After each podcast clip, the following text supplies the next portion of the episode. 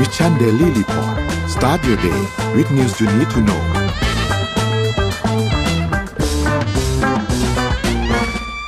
สวัสดีครับ ยินดีต้อนรับทุกท่านเข้าสู่ Mission Daily Report เช้านี้นะครับ ประจำวันจันทร์ที่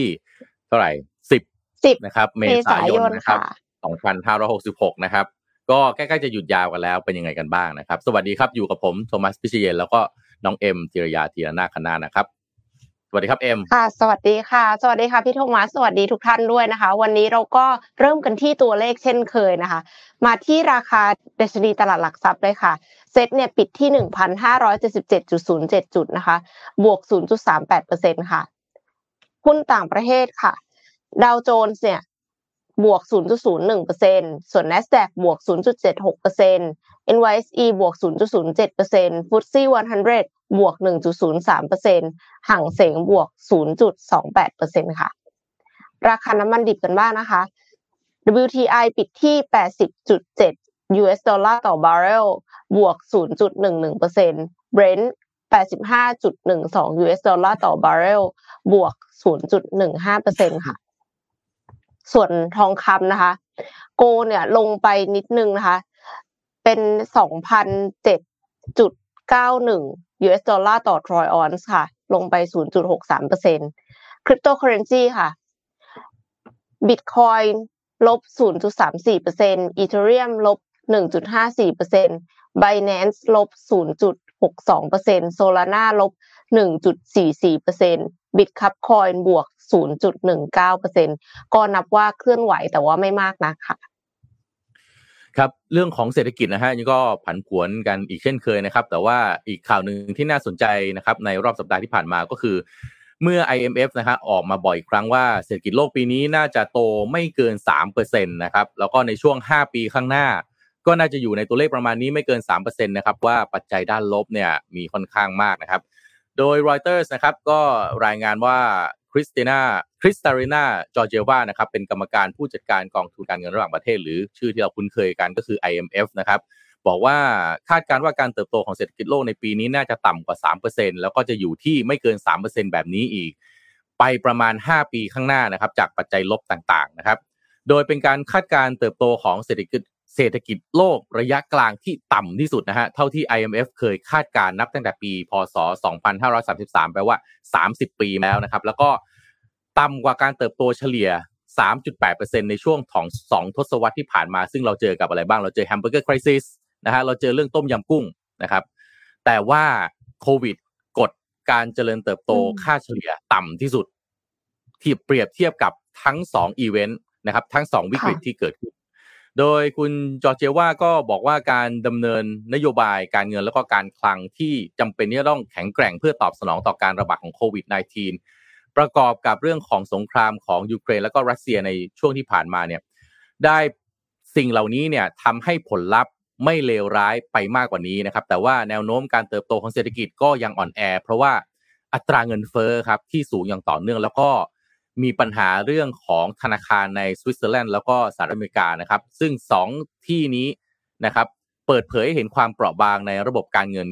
ซึ่งทำให้เพิ่มปัจจัยเสี่ยงด้านลบนะครับหรือภาษาอังกฤษก็เรียกว่า downside risk นะครับให้กับเศรษฐกิจโลก อีกด้านหนึ่งฮะถึงแม้ว่าตลาดแรงงานของสหรัฐอเมริกาจะดูค่อนข้างจะไม่ได้รับผลกระทบมากนักนะครับ แล้วก็ดีมานการบริโภคก็ยังแข็งแรงอยู่นะครับ แล้วก็อีกอันหนึ่งก็คือเศรษฐกิจจีนดูจะปรับตัวดีขึ้น แต่ว่าคาดการณ์ว่าเศรษฐกิจโลกยังไงก็ไม่น่าจะเกิน 3%ในปีนี้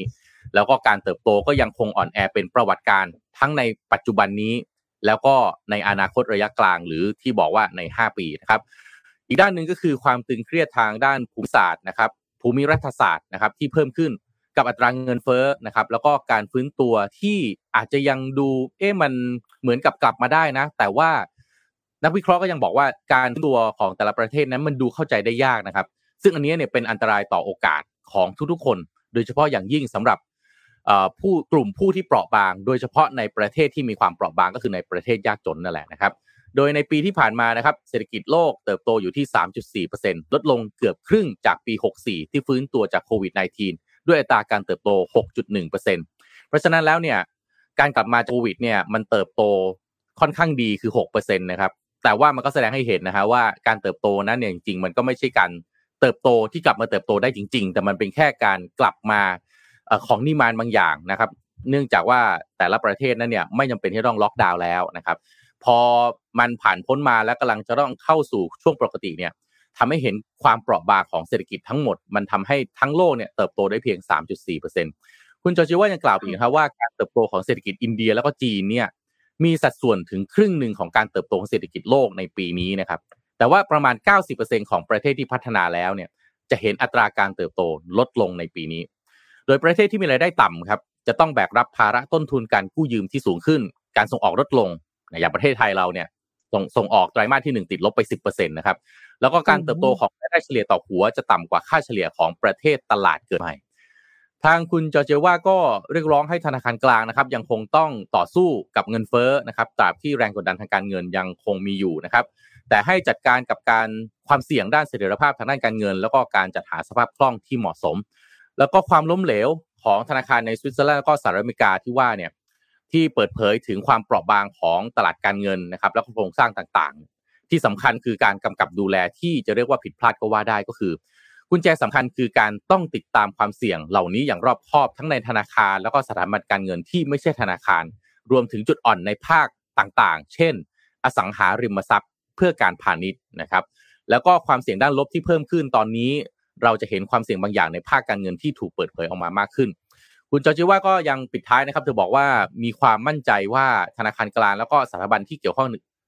ต่างๆเนี่ย ยังมีความระมัดระวังอย่างมาก ในขณะที่ผู้กำหนดนโยบายเนี่ยก็ตอบสนองต่อความเครียดที่เกิดขึ้นได้อย่างรวดเร็วในภาคธนาคารแล้วก็การเงิน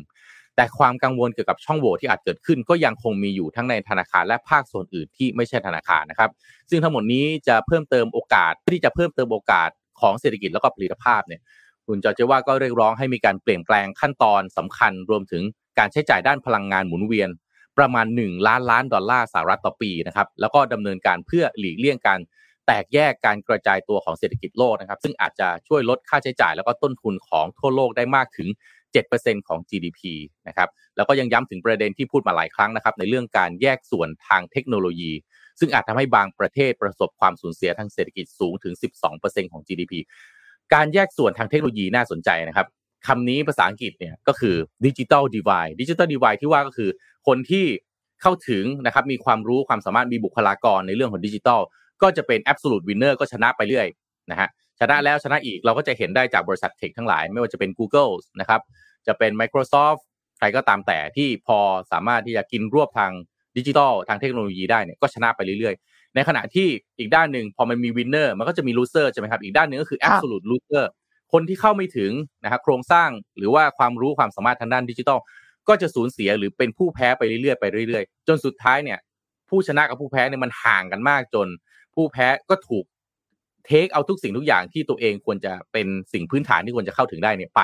ในขณะที่เป็นผู้ผู้ชนะนะครับในโลกของทุนนิยม capitalism ก็เอาทุกสิ่งทุกอย่างที่มันเกินความจำเป็นไปด้วยนะครับ นี่ก็เป็นภาพที่ IMF ก็คงไม่อยากเห็นเราเองก็คงไม่อยากเห็นเช่นเดียวกันนะครับ digital divide เป็นสิ่งที่น่าสนใจ ในช่วง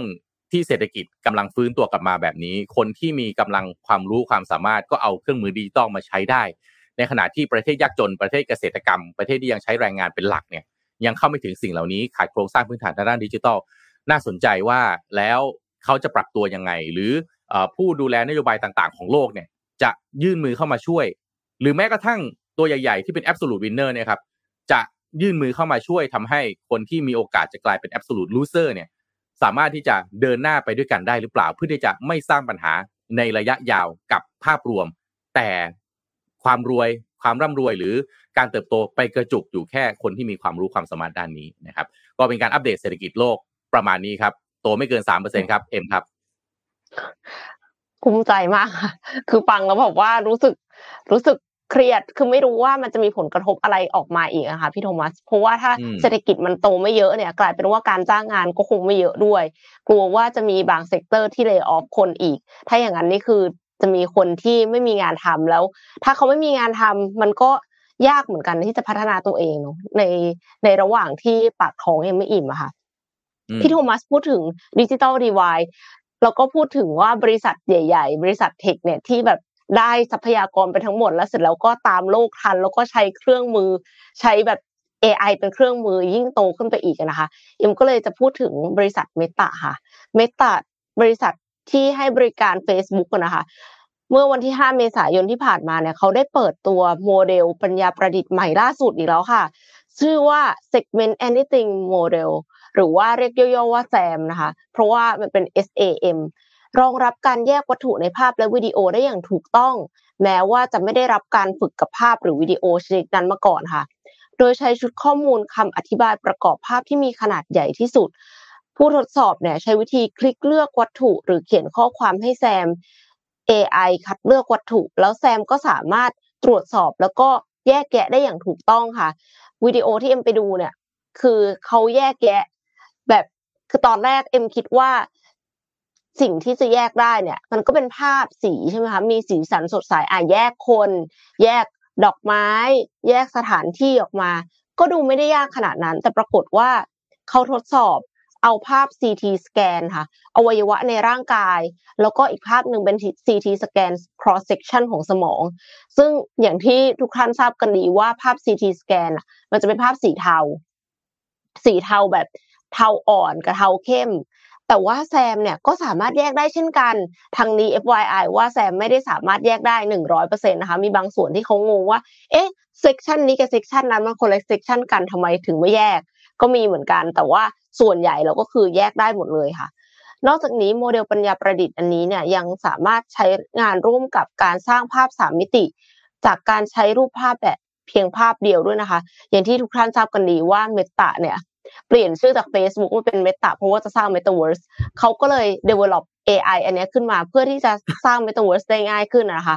การพัฒนาโมเดลปัญญาประดิษฐ์ SAM เนี่ยยังอยู่ในขั้นของการวิจัย และก็ยังไม่ได้เปิดให้ใช้งานเชิงพาณิชย์ แต่ว่า คนที่สนใจเนี่ยสามารถที่จะเข้าไปทดสอบการใช้งานบางส่วน ผ่านหน้าเว็บไซต์ segment ขีด dash ตรงกลาง anything com ได้ และมีการนำโมเดลปัญญาประดิษฐ์ที่มีลักษณะคล้ายกัน ไปใช้งานจริง เพื่อตรวจสอบเนื้อหาที่ไม่ถูกต้อง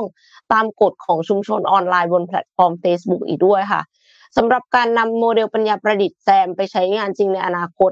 นอกจากจะใช้บนแพลตฟอร์ม Facebook อาจจะนำไปใช้สร้างภาพเสมือนจริงแบบเรียลไทม์เช่นภาพสามมิติ เพื่อที่จะใช้งานคู่กับ AR AR และ VR เป็นต้นค่ะ รวมไปถึงการตรวจสอบวัตถุบนวิดีโอ หรือการตรวจสอบข้อมูลงานวิจัย นี่ก็เป็นการเคลื่อนไหวสำคัญของบริษัทเมตานะคะ ซึ่งที่อื่นเนี่ยเขาก็แบบเปิดตัว generative AI กันไปตุ้มตาม Facebook เองเนี่ยเขาก็ไม่ได้นิ่งนอนใจเขาก็พัฒนา AI อยู่แล้วก็คือ ก็เริ่มเปิดตัวออกมาแล้ว อย่างเช่นแซมเป็นต้น ก็ต้องติดตามดูตอนต่อไปค่ะว่าเขาจะเปิดตัวออกมาให้ commercialize ได้เมื่อไหร่แล้วคือ ถ้าสมมติว่ามันต่อ API กับของบริษัทได้เนี่ย น่าจะมีน่าจะมีวิธีการใช้งานอีกมากมายที่เกิดขึ้นได้ด้วยเทคโนโลยีแซมอันนี้เลยค่ะ อืม น่าสนใจนะครับ น่าสนใจมากเทคโนโลยีก็ก้าวหน้าไปเรื่อยๆนะฮะเอ่อตอนนี้เรากำลังจะ เอ่อ เอ๊ะภาพพี่ค้างไหมฮะ ไม่ค้างค่ะ ภาพพี่ค้างไม่ค้างนะโอเคฮะอินเทอร์เน็ตภาพค้างแต่เสียงไม่ค่ะภาพค้างนะเออเอ๊ะทำไมอินเทอร์เน็ตมันบางทีมัน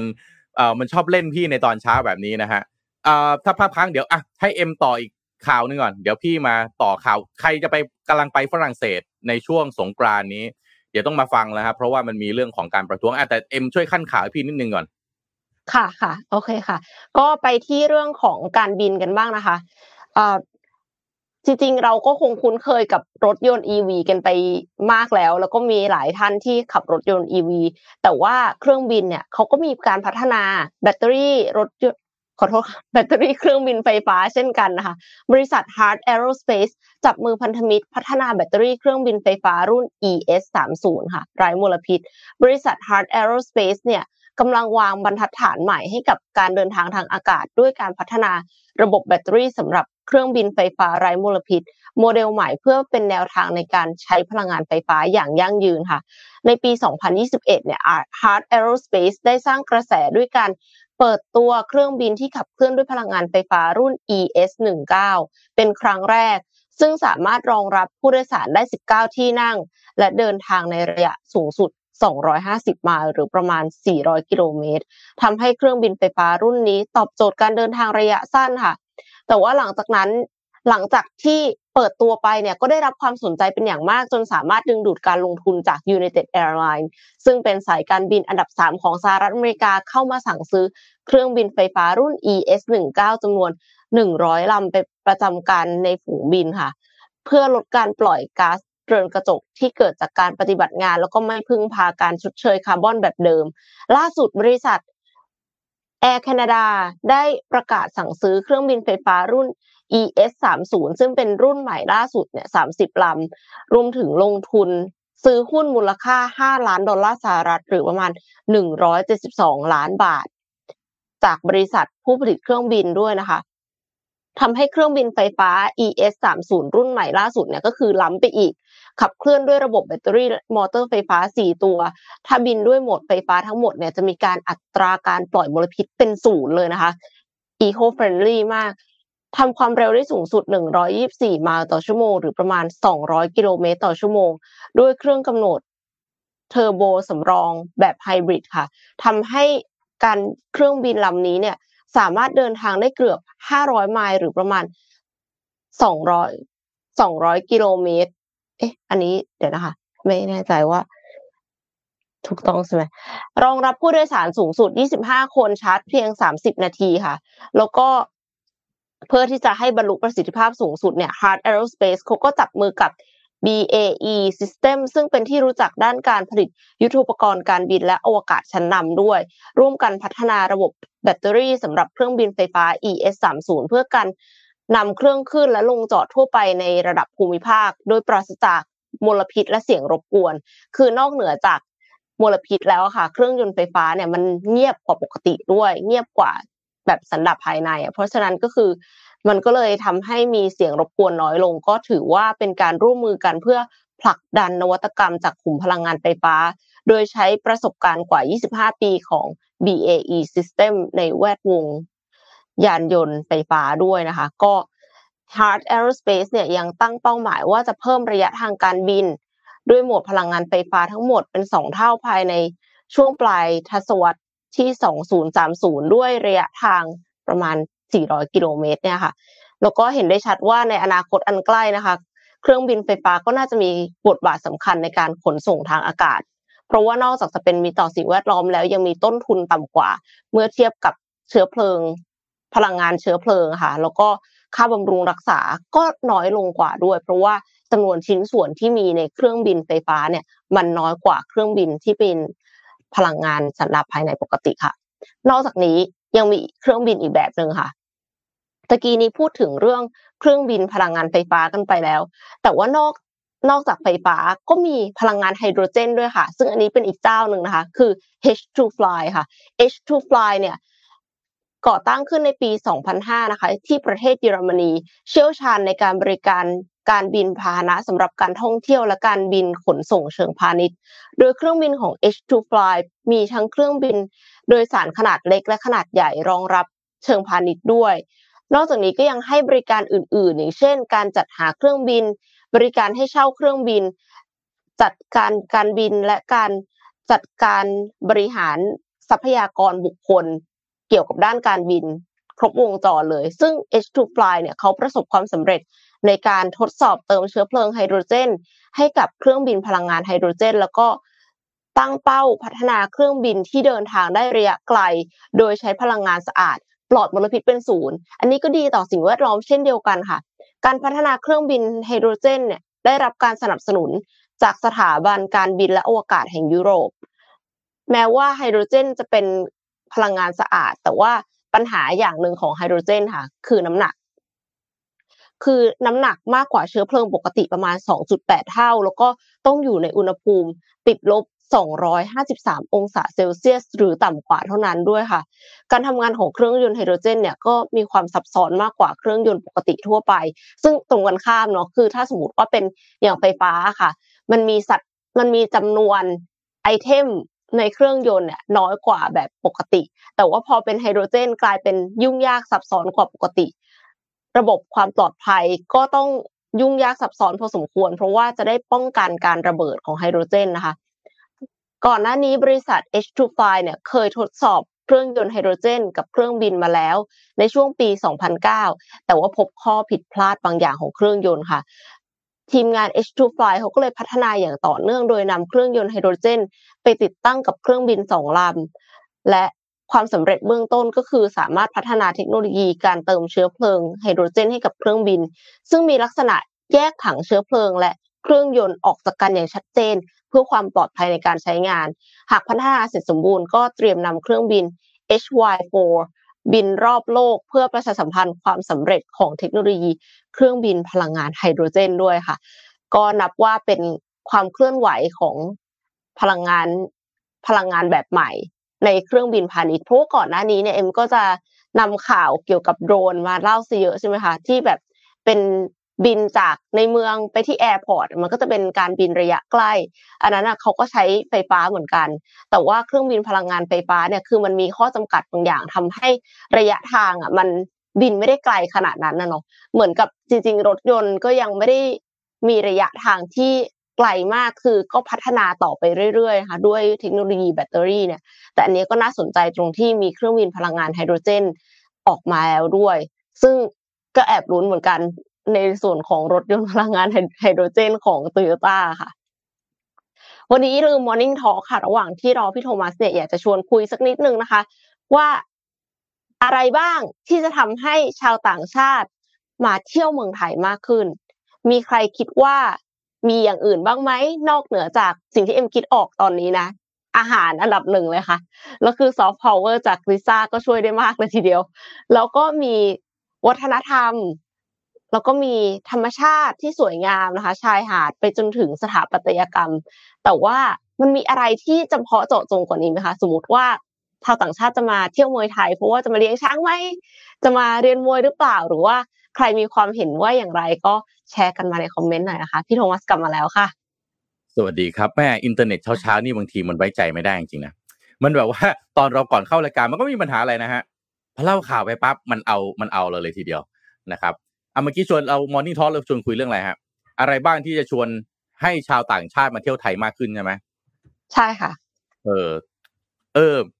พูดไปเรื่องไอ้ชวนมาเที่ยวเมืองไทยนี่จริง ๆ แล้ว มันช่วงนี้เนี่ย ต่างประเทศตอนนี้เขาพูดถึงเรื่องการมาเที่ยวไทยเยอะมากนะโดยเฉพาะที่จีนนะดีพี่คุยกับคนจีนเยอะ มากันเยอะมากเลย เพราะว่าตอนนี้เนี่ยเขามีปัญหาเรื่อง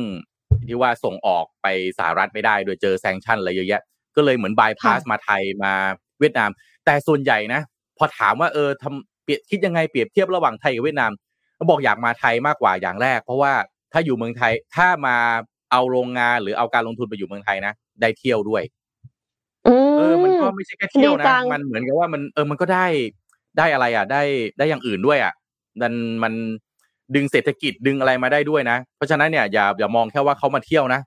การมาเที่ยวเนี่ยบางทีมัน motivate คนหลายอย่างนะครับ ไม่ใช่แค่ไม่ใช่แค่แบบเออมาเที่ยวเที่ยวปั๊บแล้วก็กลับ ทีก็อยากมาอยู่ที่นี่จริงๆก็เอาธุรกิจมาไว้ที่นี่เลยแล้วกัน เออนะครับ แต่ว่าใครจะไปเที่ยวไหนเนี่ยในช่วงสงกรานที่กำลังจะถึงนี้เนี่ย ถ้าใครจะไป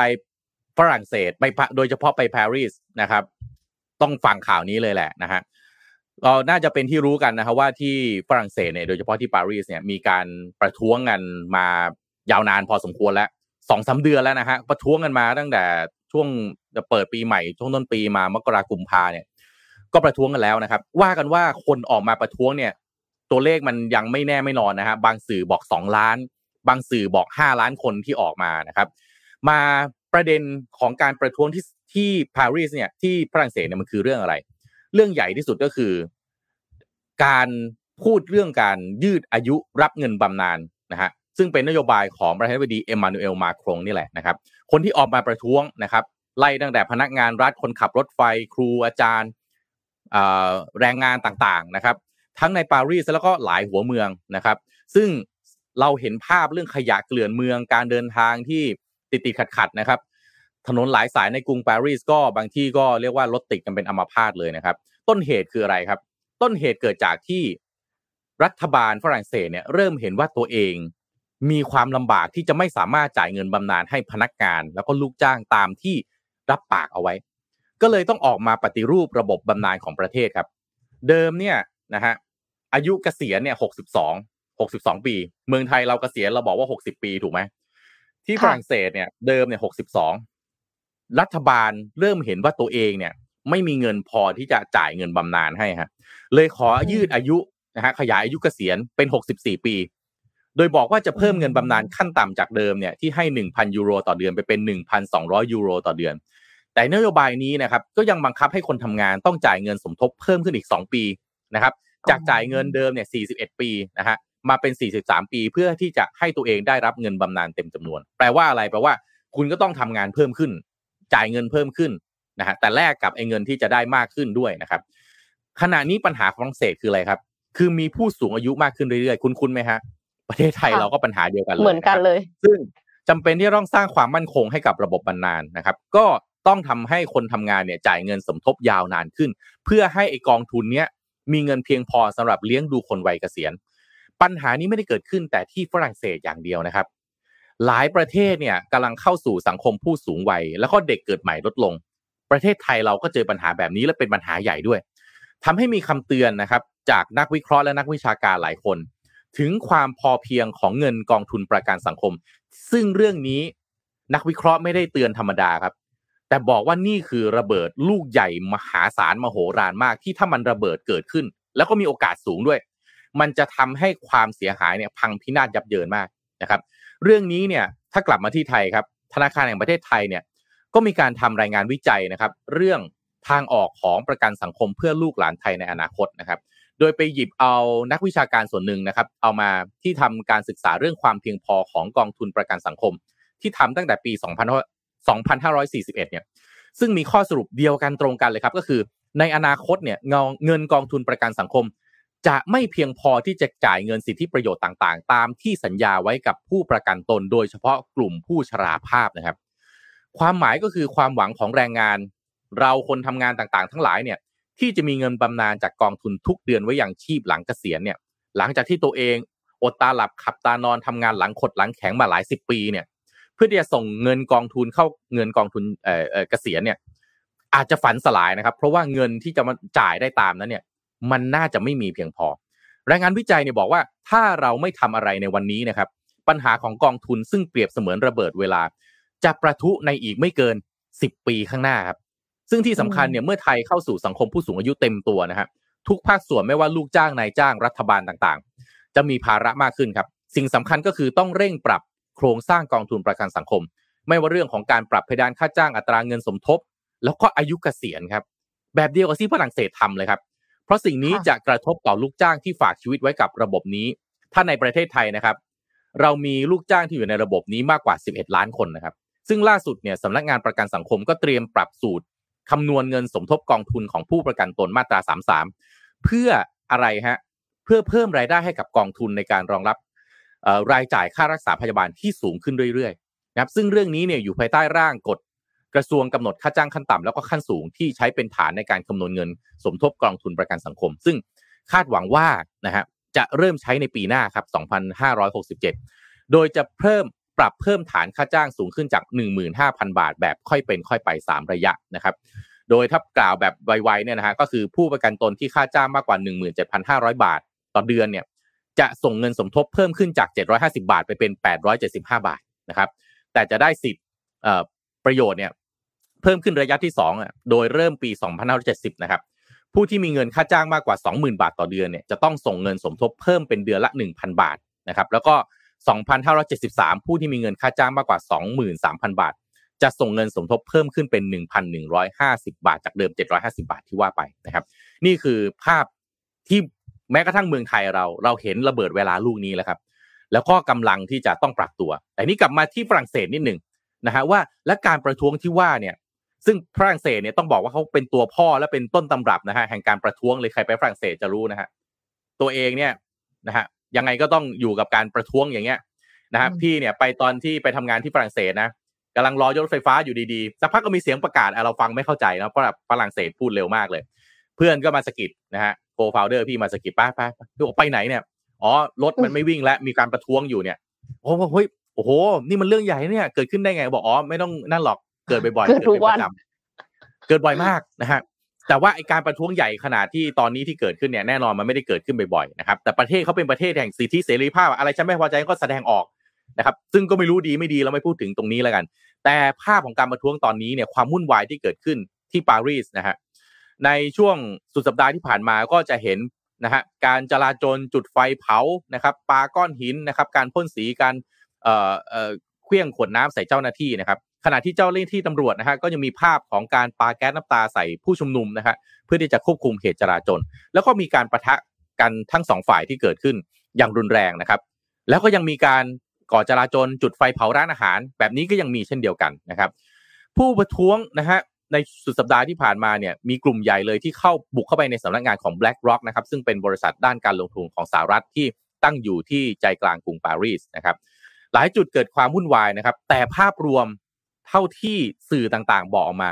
ก็ยังดูว่าเป็นไปด้วยความเรียบร้อย มีบางจุดเท่านั้นที่เป็นจราจรแต่ไม่ได้ทั่วเมืองไม่ได้เป็นเฟลสเตทขนาดนั้นนะครับ ผมถามไปยังคุณหนุ่ยการตลาดวลาตอนนะครับ ซึ่งตอนนี้แกไปพักร้อนอยู่ที่ปารีสนะฮะแกไป 14 วันนะฮะถามเฮ้ยไปเที่ยวปารีสนี่คิดยังไงเนี่ยข่าวข่าวเขาโครมครามตูมตามว่ามันแบบประท้วงกันวุ่นวายเหมือนเมืองไทยอะพอมีข่าวมาใครก็จะอยากมาเที่ยวบอกว่า ผมเดินไปถึงเขานะ เดินถนนชิวๆก็เห็นบ้างก็เหมือนเมืองไทยอะก็ประท้วงเหมือนเมืองไทย ก็ไม่เห็นจะดูวุ่นวายอะไรก็ต่างคนต่างอยู่อะไรเงี้ยเขาเดินไปอะเจอการประท้วงเขาก็เดินหลีกอะในในภาพข่าวเนี่ยดูรุนแรงมากเลยนะฮะแต่สำหรับนักท่องเที่ยวที่อยู่ไปอยู่ตรงนั้นเขาบอกก็ไม่ได้แรงอะไรขนาดนั้นก็ยังไปเที่ยวได้อะอันนี้ก็ต้องแล้วแต่วิจารณญาณของแต่ละท่านใครที่อยากจะไปเที่ยวปารีสตอนนี้นะครับ แต่ว่าภาพรวมเนี่ยอย่างที่บอกไปว่าดูเป็นไปด้วยความเรียบร้อยนะครับนักผู้ประท้วงเนี่ยก็ ถือป้ายนะครับ บอกว่าการมีอายุยืนยาวก็เป็นเรื่องดีนะครับ แต่ว่ามันจะตายก่อน เพราะว่าไม่ได้รับเงินนะฮะแล้วก็โดนเรื่องของไอ้ต้องทำงานมากขึ้น ส่งเงินสมทบมากขึ้นแบบนี้เนี่ย ใครมันจะไปไหวอะไรอย่างเงี้ยนี่คือภาพรวมของการประท้วง แล้วก็เรียกร้องให้มาครงเนี่ยลาออกไปซะนะครับ ตอนนี้นะครับ มาครงเองทำอะไรอยู่อะไรอย่างเงี้ยนะครับ หลายรายก็ไม่ยอมแพ้นะครับ แล้วก็ยังตั้งมั่นว่าจะสิ่งนี้เนี่ยจะทำให้รัฐบาลเนี่ย เปลี่ยนใจในการที่จะมาปรับไอ้รูปแบบของการที่ต้องส่งเงินสมทบเข้ากองทุนนะครับ การประท้วงที่เกิดขึ้นนะครับ ก็บอกว่าตัวเลขยังสับสนอยู่นะฮะบางที่บอกว่า 2 ล้าน บางที่บอกว่า 5 0 0แสนคนนะครับ แล้วก็ตั้งแต่การประท้วงเกิดขึ้นครั้งแรกก็คือวันที่ 19 มกราคมที่ผ่านมาที่มีการนัดหยุดงานเป็นระยะแล้วออกมาประท้วงขึ้นเรื่อยๆนะครับ เพราะว่ารัฐบาลเนี่ยเพิ่มอายุเกษียณนะครับ แล้วก็รัฐบาลถึงแม้ว่าจะเสนอเงินให้มากขึ้นนะครับ แต่ว่า กระแสความไม่พอใจเนี่ยก็สูงขึ้นเรื่อยๆนะครับ อีกด้านหนึ่งตั้งคำถามเอ็มฮะเรื่องของกองทุนเกษียณหรือว่าเงินอะไรต่างๆ เนี่ยคำถามคือประเทศไทยเราเนี่ย กับคนวัยเกษียณเนี่ย เราจะอยู่กันยังไงต่อไป พี่ก็ไปค้นข้อมูลมาให้นะสำหรับคุณผู้ฟังเพิ่มเติมนะฮะคือเขาบอกว่า ไอ้ไอ้ระบบบำนาญเนี่ย มันมีบริษัทที่ทำจัดอันดับด้วยนะว่าประเทศไหนเนี่ยที่มีระบบบำนาญที่ดีที่สุด อันดับหนึ่งเนี่ยนะฮะคือไอซ์แลนด์นะฮะไอซ์แลนด์มีระบบบำนาญที่ดีที่สุดใช่นะฮะระบบบำนาญก็คือ คุณไม่ต้องทำงานแล้วอะ แล้วก็มีเงินส่งให้เรื่อยๆ แล้วมันเพียงพอสำหรับให้คุณใช้ชีวิตต่อไปเรื่อยๆ จน เรียกว่าเสียชีวิตแล้วกันนะฮะอันดับหนึ่งเนี่ยไอซ์แลนด์นะครับสองเนเธอร์แลนด์สามเดนมาร์กสี่อิสราเอลห้าฟินแลนด์หกออสเตรเลียเจ็ดนอร์เวย์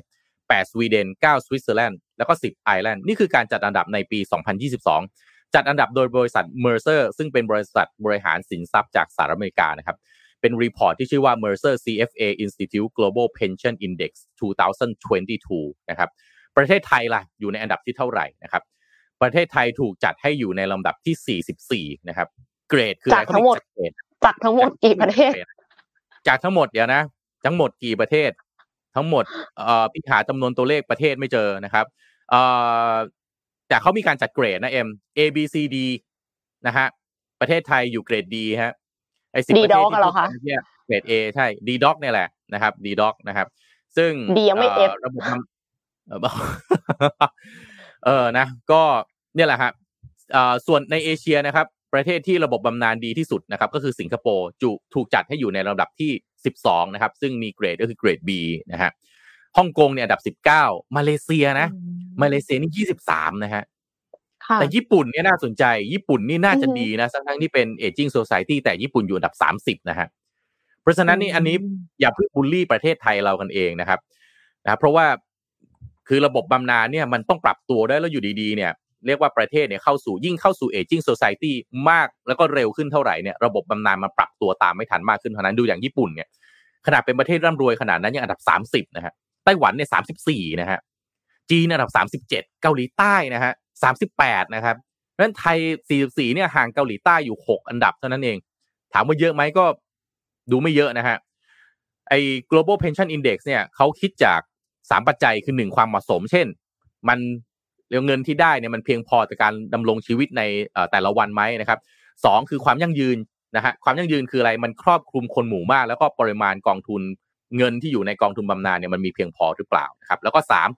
ความมั่นคงก็คือการบริหารจัดการของกองทุนบำนาญต่างๆนี่แหละนะครับเพราะฉะนั้นน่าสนใจนะครับเรื่องของชีวิตหลังเกษียณนะครับเมืองไทยที่เขาบอกว่า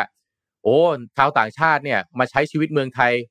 หลังเกษียณเนี่ยสบายมากเลย แต่ต้องตั้งคำถามนะฮะชาวต่างชาติสบายเพราะเมืองไทยเนี่ยนะฮะอากาศอบอุ่นใช่ไหมครับ มีสถานที่ท่องเที่ยวเพียบคุณอยากได้อะไรภูเขานะฮะทะเลมีทุกอย่างที่คุณต้องการคนไทยก็ เรียกว่ายิ้มแย้มแจ่มใส แต่คนไทยหลังเกษียณคนไทยหลังเกษียณนะยังไงนะฮะคนไทยหลังเกษียณคือยังไงล่ะนะฮะนั่นแหละครับ นี่คือสิ่งที่เราต้องติดตามกัน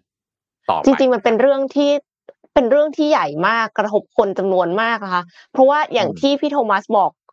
อันดับต้นๆนะคะ เป็นอันดับต้นๆของคนที่มีความสุขเหมือนกันนะหมายความว่าจากอันดับประเทศที่ประชากรมีความสุขมากที่สุดอะค่ะ ก็คือประเทศเหล่านี้แหละ ที่เขาสวัสดิการดีที่ใช้ชีวิตหลังเกษียณได้สบายอะค่ะ เพราะว่ามันก็หนึ่งคือผู้สูงอายุเยอะขึ้นเรื่อยๆ แล้วจำนวนเนี้ยเขาก็อยู่ในเซอร์เวยเนาะ เขาก็มีความสุขขึ้นใช่ไหมคะสองคือลูกหลานก็ไม่ได้รับผลกระทบขนาดนั้น ที่แบบว่าจำเป็นจะต้องหาเงินเยอะๆเพื่อที่จะมาเลี้ยงดูพ่อแม่ใช่ไหมสามคือคนรุ่นใหม่อื่น ๆ ทั่ว ๆ ไปอะค่ะ ก็ไม่ได้ต้องแบกรับผู้สูงอายุไว้ข้างบนไหลเพราะว่ารัฐบาลเขามีการจัดการที่ดี ดังนั้นเรื่องเนี้ย เป็นเรื่องใหญ่มากและคือเห็นชัดๆว่ามันกำลังมา คือเหมือนกับเรื่องโลกรวนนะคะ คือเห็นอยู่แล้วว่ายังไงโลกมันก็อุณหภูมิสูงขึ้น แล้วก็จะน้ำแข็งละลายอะไรก็ตามเนี่ย ก็ต้องมีการพูดถึงในทุกเวทีใหญ่ ๆ แล้วการเกษียณล่ะจริง ๆ แล้วการเกษียณอายุ แล้วชีวิตหลังจากนั้นบำนาญบำเหน็จเนี่ยเอ็มว่ามันเป็นเรื่องที่ใหญ่มาก แล้วกระทบกับคนจำนวนมาก แล้วไม่ธรรมดาตรงที่มันกระทบกับบุคคลใหญ่คนโตของประเทศด้วยนะ เพราะว่าปัจจุบันนี้ก็อยู่ในอายุแบบนั้นแล้วอะค่ะ ทำไมมันถึงยังไม่มีการ ไม่มีอะไรที่แบบความเคลื่อนไหว การรับมือที่มันชัดเจนกว่านี้ก็ที่เขาก็เขาก็ปรับนะ อย่างที่ตัวเลขที่พี่บอกไปก็คือสุดท้ายก็จำเป็นที่จะต้องให้ส่งเงินสมทบเพิ่มมากขึ้นหมายถึงเมืองไทยเมืองไทย อาจจะเมืองไทยนั่นแหละเมื่อกี้ที่พี่เล่าไปก็คือที่ report ของทางธนาคารแห่งประเทศไทยที่จะมีการปรับนะฮะที่จะต้องส่งเงินเข้ากองทุนสมทบมากขึ้น อันนี้โปรดิวเซอร์ส่ง ส่งข้อมูลมาบอกเพิ่มแล้วครับว่าอันดับเนี่ยเขาจัดเนี่ยเอ่อ44 ประเทศทั่วโลกครับประเทศไทยอันดับ 44ฮะดีนะไม่หลุดอันดับ อันดับ 44 นะครับ ก็ครอบคลุม 65%ของประชากรทั่วโลกนะครับ เอามาจัดระบบบำนาญไทยเราอยู่อันดับสุดท้าย ก็ยังติดอันดับไหมคือไม่หลุดอันดับ ไม่รู้สิไม่รู้จะมองยังไงดีนะฮะก็ผมว่ามันเป็นเรื่องการปรับตัวแหละนะครับ เพราะว่าเอ่อตอนที่เริ่มทำเนี่ยก็คงไม่ได้คำนวณตัวเลขว่า มันจะเข้าสู่ aging society เร็วขนาดนี้ ผมคิดว่ามันไม่มีใครจะรู้ได้อนาคตนะเนาะในอนาคตอันอยู่ดีมันเข้ามาใกล้แบบนี้นะครับ ก็เลยต้องมาถึงเรื่องของการเนี่ยที่บอกว่าจะต้องปรับเอาเงินสมทบเข้ากองทุนเอ่อมากขึ้นในเอ่อช่วงปีที่กำลังจะถึงเนี่ยอย่างเมื่อกี้ที่ที่เอ็มถามขึ้นมาใช่ไหมฮะก็คือช่วงท้ายพี่บอกว่าในปี 67เนี่ยผู้ประกันตนที่ค่าจ้างมากกว่า 17,500 บาทต่อเดือนเนี่ยจะต้องส่งเงินสมทบเพิ่มขึ้นจาก 750 บาทไปเป็น 875 บาทนะครับ แล้วก็พอปี 70 เนี่ย คนที่มีเงินเดือนมากกว่า 20,000 บาทต่อเดือนจะต้องส่งเงินสมทบเพิ่มขึ้นเป็นเดือนละ 1,000 บาท แล้วก็ปี 73 เนี่ย คนที่เงินเดือนมากกว่า 23,000 บาท จะต้องส่งเงินสมทบเพิ่มขึ้นเป็น 1,150 บาท ก็คือตอนนี้ก็ต้องปรับนะครับ ในการส่งเงินสมทบเข้ากองทุนมากขึ้น ถามว่าดีไหมด้านหนึ่งก็อาจจะบอกว่าถ้ามันทำให้กองทุนแข็งแรงขึ้นก็คงดีแต่อีกด้านหนึ่งคนที่ต้องทำงาน อย่างเงี้ยนะฮะต้องจ่ายภาษีเนี่ย เงินหายไปหลักร้อยเนี่ย จากหมื่นหายไปหลักร้อยเนี่ย มันก็ไม่น้อยนะคือบางคนเนี่ยเกือบเกือบพันอะไม่ใช่ไม่ใช่หายหลักร้อย หายเกือบพันอืมอ่าไม่ไม่จากเดิมเนี่ยแปดร้อยเอ่อเจ็ดแปดร้อยไงไปเป็นพันกว่าบาทมันก็คือต้องจ่ายเพิ่มขึ้นอ่าๆส่วนเป็นหลายต่างร้อยบาทถูกไหมฮะเพราะฉะนั้นเนี่ยอย่างอย่างพี่เมื่อก่อนเงินเดือนตอนทำงานแรกๆเงินเดือนหมื่นห้าสองหมื่นเนี่ย พี่เติมน้ำมันได้ครั้งละร้อยร้อยร้อยเดียวนะฮะเต็มที่เติมได้สองร้อยคือมันต้องวางแผนเงินการใช้เงินตัวเองเนี่ยให้มันเป๊ะเป๊ะเป๊ะนะครับ แล้วไม่น่าเชื่อนะเมื่อก่อนเงินเดือนพี่ก็นะฮะหมื่นกว่าบาท ตอนนี้ผ่านไปยี่สิบปี เงินเดือนก็ยังหมื่นกว่าบาทอยู่ดีนะฮะแต่ว่าเอ่อหมูปิ้งไม้เท่าไหร่ครับ เมื่อก่อนเนี่ยสามอับานทนี้ต้องหาห้บทสมมูลได้นะฮะสมัยนี้สิบบาท เมื่อวานพี่กินหมูปิ้งฮะ ซื้อในห้างสิบสองบาทครับ มันเงินเฟ้อราคาสินค้ามันแพงซะจน แล้วเงินเดือนเนี่ยมันมันจะเอาไม่อยู่เอานะครับ นี่ก็เป็นระเบิดเวลาลูกใหญ่จริง ๆ อย่างที่เขาบอกตามข่าวนะครับ ถ้าไม่ปรับอะไรตอนนี้เนี่ย เดี๋ยวมันระเบิดขึ้นมาเนี่ย เรื่องใหญ่มากเลยนะครับ เพราะว่ามันเกี่ยวข้องกับผู้สูงอายุ มันเกี่ยวข้องกับชีวิตเลยฮะมันเกี่ยวข้องกับเรื่องของการดำรงชีวิตในแต่ละวันเลยนะฮะแล้วผู้สูงอายุคนอายุมากแล้วเนี่ย จะให้เขาปรับตัวอะไรครับ มันไม่ใช่เวลาปรับตัวแล้วครับ มันเป็นเวลาที่ต้องอยู่อย่างสงบนะฮะเพื่อที่จะเรียกว่า เตรียมตัวละเตรียมตัวที่จะจากโลกนี้ไปอย่างมีความสุขอะเป็นเป็นช่วงเวลาที่มันต้องใช้ชีวิตแบบมีความสุขอะสิบปียี่สิบปีสามสิบปี หลังจากที่ต่อสู้นะครับไขว่คว้าทำงานมาตลอดชีวิต ใช่หาความฝันนะครับ ในสิ่งที่ตัวเองเรียนรู้อะไรมาเนี่ย พอถึงจุดหนึ่งปั๊บมันต้องปล่อยวางแล้วทีนี้ปล่อยวางเนี่ยปล่อยวางยังไงครับไม่มีเงินจะให้ปล่อยวางยังไงฮะ จะข้าวจะกินพรุ่งนี้จะเอายังไง ยารักษาโรคที่อยู่เอายังไง มันไม่ได้มันไม่ใช่เรื่องเล่นๆเลยมันเป็นเรื่องใหญ่มากจริง ๆนะครับอะก็อันนี้เรื่องของบำนาญนะครับแล้วจากเรื่องของฝรั่งเศส ดูฝรั่งเศสแล้วอย่าไปมองแค่เรื่องของการประท้วง แล้วก็เป็นแค่ข่าวธรรมดา ภายใต้การประท้วงนั้นมันคือเรื่องใหญ่เรื่องโตจริง ๆ ก็คือเรื่องของเงินบำเหน็จบำนาญนะครับทีนี้ผมมาฝากข่าวประชาสัมพันธ์นิดนึงนะครับก็ในวันที่ 5 เมษายนที่ผ่านมาครับที่เกสร Urban Resort นะครับ คุณท็อปจิรายุทธทรัพย์ศรีโสภานะครับผู้ก่อตั้งผู้ก่อตั้งแล้วก็ประธานเจ้าหน้าที่บริหารบริษัทบิ c ครับ Capital Group Holdings จำกัดนะครับรับรางวัล Corporate of Tomorrow สาขา Innovation นะครับในงาน The People Awards 2023 นะครับจากคุณอนันต์ลือประดิษฐ์นะครับบรรณาธิการอำนวยการและก็ผู้ร่วมก่อตั้ง The People สื่อออนไลน์ชั้นนำของไทยนะครับซึ่งมอบให้ในฐานะที่ b i t c u p Capital Group Holdings นะครับหรือ b i t c u p Capital Group เนี่ยเป็นกลุ่มบริษัทที่ดำเนินกิจการเกี่ยวกับ เทคโนโลยีบล็อกเชนแล้วก็สินทรัพย์ดิจิทัลชั้นนำของไทย ซึ่งใช้นวัตกรรมนะครับในการสร้างโครงสร้างพื้นฐานของทางเศรษฐกิจดิจิทัลบนโลกเทคโนโลยีบล็อกเชนนะครับแล้วก็เทคโนโลยีที่เกี่ยวข้อง แล้วก็พร้อมเป็นสะพานเชื่อมโอกาสทางเศรษฐกิจสู่โลกดิจิทัลอย่างปลอดภัยแล้วก็มั่นใจนะครับ ไม่เพียงแต่ในไทยนะครับบิตครับตอนนี้ไปในระดับสากลแล้วนะครับ ซึ่งรางวัล Corporate of Tomorrow เนี่ยจัดขึ้นปีนี้เป็นปีแรกนะครับ เพื่อเป็นเกียรติให้กับองค์กรที่ใช้พลังขับเคลื่อนเพื่อสร้างการเปลี่ยนแปลง สำหรับอนาคตแล้วก็มีส่วนที่ทำให้วันพรุ่งนี้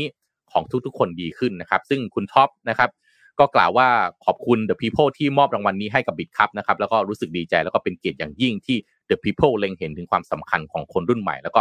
บริษัทของคนรุ่นใหม่นะครับ ซึ่งก็จะเป็นส่วนสำคัญในการขับเคลื่อนเศรษฐกิจแล้วก็ GDP ของประเทศมากขึ้นเรื่อยๆ ประเทศไทยเราก็มีคนเก่งจำนวนมาก แต่ก็ยังขาดคนที่กล้านะครับ คุณท็อปก็สัญญาว่าบิ c ครับจะเป็นตัวแทนคนไทยคนรุ่นใหม่ ที่กล้าสร้างสรรค์แล้วก็ผลักดันสิ่งใหม่ๆให้กับประเทศไทย แล้วก็จะมุ่งมั่นผลักดันเทคโนโลยี แล้วก็ขับเคลื่อนเศรษฐกิจดิจิทัลเพื่อที่จะดึง GDP ของประเทศไทยให้สูงยิ่งขึ้นด้วยการหารายได้แบบใหม่ ให้กับประเทศไทยนะครับ ก็ยินดีด้วยกับคุณท็อปนะครับ แล้วก็ยินดีด้วยกับบิดครับนะครับ แล้วก็เป็นกำลังใจให้กับ The People แล้วก็คุณอนันต์ด้วยนะครับ ตอนนี้พักงานอยู่ประกาศพักงานอยู่นะครับ ก็เรียกว่าอะกระแสสังคมนะฮะก็ นะเป็นสื่อมันก็อย่างนี้แหละนะครับ มันก็มีคนถูกใจบ้าง ไม่ถูกใจบ้าง เป็นเรื่องปกติธรรมดานะฮะก็เป็นกำลังใจให้นะครับ แล้วก็เอ่อขอเอ่อเรียกว่าติดตามกันไปเรื่อยๆในทุกช่องทางแล้วกันนะครับอะเชิญครับเอ็มครับ ค่ะ ก็ฟังข่าวดีกันไปแล้วนะฟังข่าวไม่ค่อยดีกันบ้างนะคะ คือพนักงานเทสลาค่ะเขามีข่าวออกมาว่าแอบดูกล้องหน้ารถแล้วกล้องหน้ารถเนี่ยคือเป็นกล้องที่ส่องเข้าไปข้างในรถ แล้วก็เห็น เห็นคนที่นั่งอยู่ในรถเนาะเห็นคนที่เดินจากข้างนอกเข้ามาในรถ เห็นโรงรถของบ้านแล้วคือแบบว่าอย่างที่สหรัฐอเมริกาเนี่ย ขับเข้าไปจอดในโรงรถเนี่ย มันก็เข้าบ้านได้แล้วมันเป็นส่วนที่จะเห็นบางส่วนของบ้านแล้วล่ะ ก็อืม private เห็นอะไรบางอย่าง private แล้วเอามาแชร์กันในกลุ่มค่ะ พี่โทมัส เอามาแชร์กันในกลุ่มแชทของพนักงานเทสลาโอ้โหแชร์เลยเหรไม่อ ไม่งามเลยนะคะ อันนี้คือกลายเป็นว่า privacy ของเจ้าของเทสลาอยู่ที่ไหนคะอันนี้คือมาจากรอยเตอร์นะคะรอยเตอร์เนี่ยเขาได้สัมภาษณ์อดีตพนักงานของเทสลาเก้าคนด้วยกัน โดยอดีตพนักงานเนี่ยเขาเล่าว่า content ที่ถูกแชร์ เป็นภาพและวิดีโอที่ถูกบันทึกไว้ระหว่างปี 2019 ถึง 2022 เดี๋ยว 2022 นี่คือมันมันปีที่แล้วเองนะคะ ซึ่งมีภาพส่วนตัวภาพเหตุการณ์อันตราย และภาพที่ไม่เหมาะสมมากมาย รวมถึงมีภาพลูกค้ารายหนึ่ง เปลือยกายเข้ามาในรถด้วยค่ะ อดีตพนักงานเทสลาเนี่ยเขาเผยว่าหลายครั้งที่มีการแชร์วิดีโออุบัติเหตุรถชน และอุบัติเหตุทางท้องถนนที่รุนแรงด้วย ในปี 2021 เนี่ยมีคลิปที่เผยให้เห็นรถยนต์เทสลาพุ่งด้วยความเร็วสูง แล้วก็ชน เด็กเขาอย่างจังในย่านที่อยู่อาศัยแห่งหนึ่งซึ่งในคลิปอะค่ะ กลายเป็นว่าคือเด็กอะกระเด็นไปทางหนึ่งแล้วก็จักรยานที่ขี่มากระเด็นไปอีกทางหนึ่งคือแบบน่ากลัวมาก แล้วพอมีคลิปแบบเนี้ยก็คือแชร์กันแล้วมันก็แชร์ต่อต่อต่อต่อต่อต่อกันไปเรื่อยๆอะค่ะ กลายเป็นว่าไวรัลมากด้วยนะคะกลายเป็น แล้วบางวิดีโออะก็คือนำมาทำเป็นมีมขำขันกันในหมู่พนักงาน เพราะว่าเขาก็จะเขียนคำอธิบายวิดีโอ หรือว่าใส่แคปชั่นก่อนที่จะแชร์ไปหาคนอื่น ๆ ด้วย พนักงานหลายคนเนี่ยเขากล่าวว่าบางโพสต์ก็จะแชร์กันดูแค่สองคนเหมือนกับว่าดูกันระหว่างเพื่อนอะไรเงี้ย แต่บางวิดีโอก็คือถูกแพร่ไปไกลกว่านั้น พนักงานเล่าให้รอยเตอร์ฟังว่าโปรแกรมคอมพิวเตอร์ที่ใช้งานเนี่ยยังสามารถบอกได้ด้วยว่าวิดีโอเนี้ยถูกบันทึกไว้ที่ location ไหน เวลาเท่าไหร่ ซึ่งสิ่งที่เกิดก็กลายเป็นว่ามันขัดกับนโยบายความเป็นส่วนตัวของลูกค้าที่เทสลาประกาศไว้ ว่าการบันทึกของกล้องจะไม่ระบุตัวตนของผู้ขับขี่และไม่เชื่อมโยงกับตัวคุณหรือยานยนต์ของคุณ คือถ้ามันรู้โลเคชันรู้ว่าบ้านตรงไหนเนี่ยมันก็เชื่อมโยงแล้วนะคะ ที่น่าตกใจกว่านั้นคือ อดีตพนักงานคนหนึ่งเปิดเผยว่าคลิปบางอย่างดูเหมือนว่าเป็นภาพที่ถูกบันทึกไว้ทั้งๆทที่รถยนต์ดับเครื่องสนิทแล้ว สามารถเห็นภาพในโรงรถแล้วก็บ้านของลูกค้าค่ะ ถ้ามีของแปลกๆ หรือเจ๋งๆ ในโรงรถที่กล้องจับภาพได้ ก็อาจมีการแชร์กันในหมู่พนักงานด้วยอันนี้คือสมมติว่ามันมีของมีค่าของสะสมอะไรของเขาอะเอ้ยอันนี้ก็น่ากลัวนะคะ เรารู้ด้วยว่าโลเคชันคือตรงไหน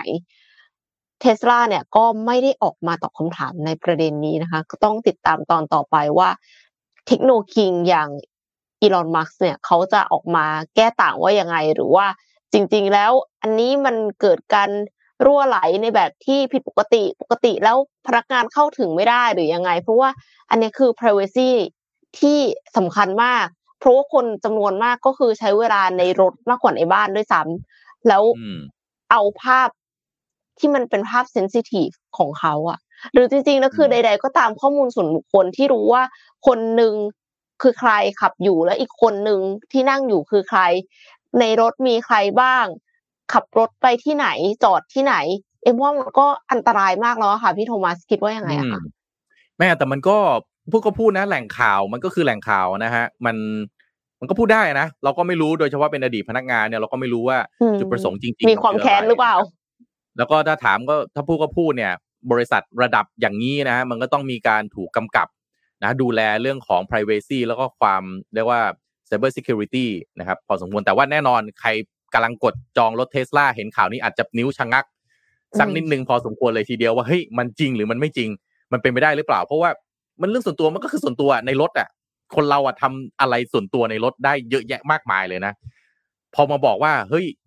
กล้องของคุณถูกแหมสามารถที่จะเข้าถึงได้โดยใครก็ไม่รู้เนี่ยโอ้โห มันก็น่ากลัวเหมือนกันนะครับอะพี่ยังมีข่าวอีกพอสมควรนะครับ พี่ขอไปตะลุย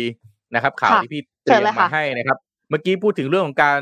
ท่องเที่ยวใช่ไหมฮะถามว่าไทยเราเนี่ยเราบูมขนาดนี้กับที่จีนมาเมืองไทยกันเป็นสิบล้านคนเนี่ยต้องขอบคุณเรื่องของหนังนะเอ็มจำได้หรือเปล่า Lost in Thailand ใช่ไหมที่ตอนนั้นเนี่ยดังมากเลย แล้วก็ทำให้คนจีนเนี่ย อยากมาเที่ยวเมืองไทยกันมากขึ้น กลยุทธ์แบบนี้เนี่ย ก็เลยทำให้ประเทศอย่างสิงคโปร์ครับ เห็นว่าเอ้ยถ้ากลยุทธ์แบบนี้มัน work เนี่ยงั้น ฉันทำบ้างหรือเปล่านะครับ สิงคโปร์ล่าสุดนะฮะประกาศให้ทุนสนับสนุนบริษัทต่างๆ ในต่างประเทศที่เป็นเอ่อจะเป็นฮอลลีวูดหรือเป็นบอลลีวูดจะเป็นที่ไหนก็ตามนะครับ ถ้าเข้ามาถ่ายทำในประเทศนะครับ จะให้เงินสนับสนุนประมาณ 10 ล้านเหรียญสิงคโปร์หรือประมาณ 250 ล้านบาทนะครับ เพื่อที่จะโปรโมทการท่องเที่ยว เหมือนที่ตัวเองเคยทำสำเร็จจากหนังเรื่อง Crazy Rich Asians เมื่อปี 2561 นะครับ ซึ่งการท่องเที่ยวเนี่ยมันเรียกว่ามันหายไปสองสมปีใช่ไหมครับ เพราะว่าสถานการณ์โควิดที่เกิดขึ้นเนี่ยสิงคโปร์ก็เลยเอากลยุทธ์นี้นะฮะกลับมาใช้ก็คือโปรโมทการท่องเที่ยวของตัวเองผ่านภาพยนตร์นะครับซึ่ง Bloomberg เนี่ยรายงานนะครับเมื่อสุดสัปดาห์ที่ผ่านมาว่าสิงคโปร์จะเริ่มโครงการที่ให้เงินที่ว่าใน 10 ล้านเหรียญฮ่องกงหรือประมาณ7แสน7.5 ล้านเหรียญสหรัฐเนี่ยนะครับ250 ล้านบาทโดยประมาณเนี่ยเพื่อที่จะสนับสนุนภาพยนตร์ต่างประเทศที่จะฉายภาพของสิงคโปร์ออกสู่สายตาผู้ชมทั่วโลกนะครับ โดยจะคัดเลือกให้เงินสนับสนุนการผลิตแล้วก็การตลาดสำหรับภาพยนตร์ที่ถ่ายทำในสิงคโปร์ โดยโครงการนี้เนี่ยเป็นความคิดริเริ่มร่วมกันของ Infocom Media Development Authority ซึ่งเป็นองค์กรภาครัฐของสิงคโปร์ที่รับผิดชอบด้านการพัฒนา แล้วก็กำกับดูแลสื่อภายในประเทศนะครับคุ้นๆนะคล้ายๆ กองเซ็นเซอร์บ้านเราไหมหรือเปล่าไม่รู้นะ กับการท่องเที่ยวสิงคโปร์หรือสิงคโปร์ทัวริซึมบอร์ดนะครับถ้าเป็นประเทศไทยก็คือทททนะฮะต่อจากความร่วมมือที่เคยร่วมกันในอดีตนะครับแล้วก็ สนับสนุนหนังเรื่อง Crazy Rich Asians นะครับซึ่งทำให้ดังไปทั่วโลกเลยนะครับซึ่งทั้งสองหน่วยงานเนี่ยแถลงออกแถลงการร่วมกันนะครับในในสัปดาห์ที่ผ่านมาว่าจะเปิดโอกาสให้ผู้มีทักษะในสิงคโปร์เนี่ยได้เข้าไปมีส่วนร่วมในโครงการถ่ายทำภาพยนตร์ต่างๆ เหล่านี้ด้วยนะครับ โดยประธานสมาคมวิชาชีพภาพยนตร์แห่งสิงคโปร์ก็บอกว่า สิงคโปร์เนี่ยมีสิ่งที่น่าประหลาดใจมากมายนะครับที่จะนำเสนอให้เป็นสถานที่ถ่ายทำภาพยนตร์ เมืองขนาดกระทัดรัดแห่งนี้นะครับเป็นที่ตั้งของสถาปัตยกรรมอันน่าทึ่ง แล้วก็วัฒนธรรมที่หลากหลาย อีกทั้งมีสภาพแวดล้อมการทำงานที่ปลอดภัยแล้วก็ไว้วางใจได้นะครับก็เงินทุนชุดใหม่นี้นะครับจะให้การสนับสนุนโครงการถ่ายทำภาพยนตร์ในสิงคโปร์ที่ได้รับการคัดเลือก ซึ่งคาดว่าเงื่อนไขน่าจะใกล้เคียงกับเมื่อตอนที่ Crazy Rich Asians ได้รับทุนสนับสนุนก็คือ มีการจ้างงานคนในท้องถิ่น 300 คนนะครับรวมถึงทีมงานฝ่ายผลิตแล้วก็นักแสดงท้องถิ่นหลายสิบคน ขณะที่แลนด์มาร์กอย่างของสิงคโปร์นะครับอย่าง Marina Bay Sands แล้วก็ Merlion Park เนี่ยปรากฏอย่างโดดเด่นในภาพยนตร์นะครับโดยประธานการท่องเที่ยวสิงคโปร์นะครับก็บอกว่าสิงคโปร์เนี่ยมองเห็นโอกาสจากการเพิ่มขึ้นของจำนวนนักท่องเที่ยว โดยเฉพาะนักท่องเที่ยวหญิงนะครับซึ่งมองหาจุดหมายปลายทางเพื่อการช้อปปิ้งแล้วก็โรงแรมที่ปลอดภัยนะครับ แล้วก็สามารถที่จะยังช้อปปิ้งในเวลาดึกได้ โดยที่ไม่ต้องกังวลถึงภยันตรายต่างๆนะครับแล้วก็มุ่งไปที่นักท่องเที่ยวที่เดินทางเพื่อสัมผัสประสบการณ์ที่อาจจะเกิดขึ้นครั้งเดียวไปพวกพวกอีเวนต์ต่างๆนะครับ เช่นการแข่งขันหรืออะไรต่างๆ พวกนี้นะครับ ก็การท่องเที่ยวสิงคโปร์เนี่ยแล้วก็แพลตฟอร์มที่ชื่อว่า Klook เนี่ยก็มีการประกาศความร่วมมือกันในสัปดาห์ที่ผ่านมา เพื่อที่จะขยายความร่วมมือใหม่ๆ ก็คือเอาแพลตฟอร์มเนี่ยไปเข้าถึงผู้คนต่างๆด้วยนะครับ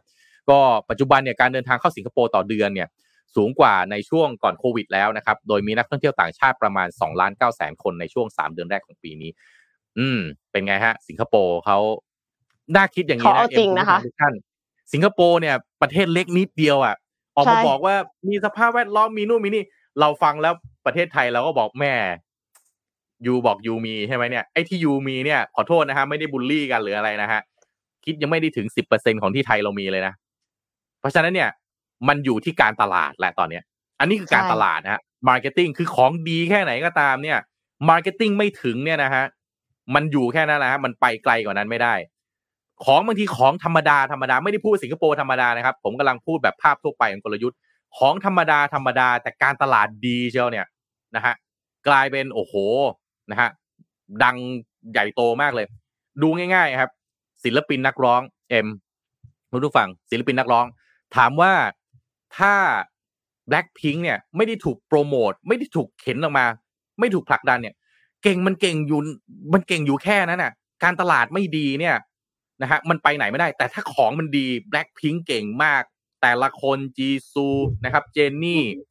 เก่งขนาดนี้นะฮะลิซ่าเก่งขนาดนี้เนี่ยได้การตลาดเข้าไปด้วย เนี่ยมันดังทั่วโลกได้ ประเทศไทยเราเหมือนกัน ถ้าสิงคโปร์เอาแบบนี้ได้ไปสองล้านเก้าแสนคนใช่ไหมฮะก็คิดเป็นประมาณสัก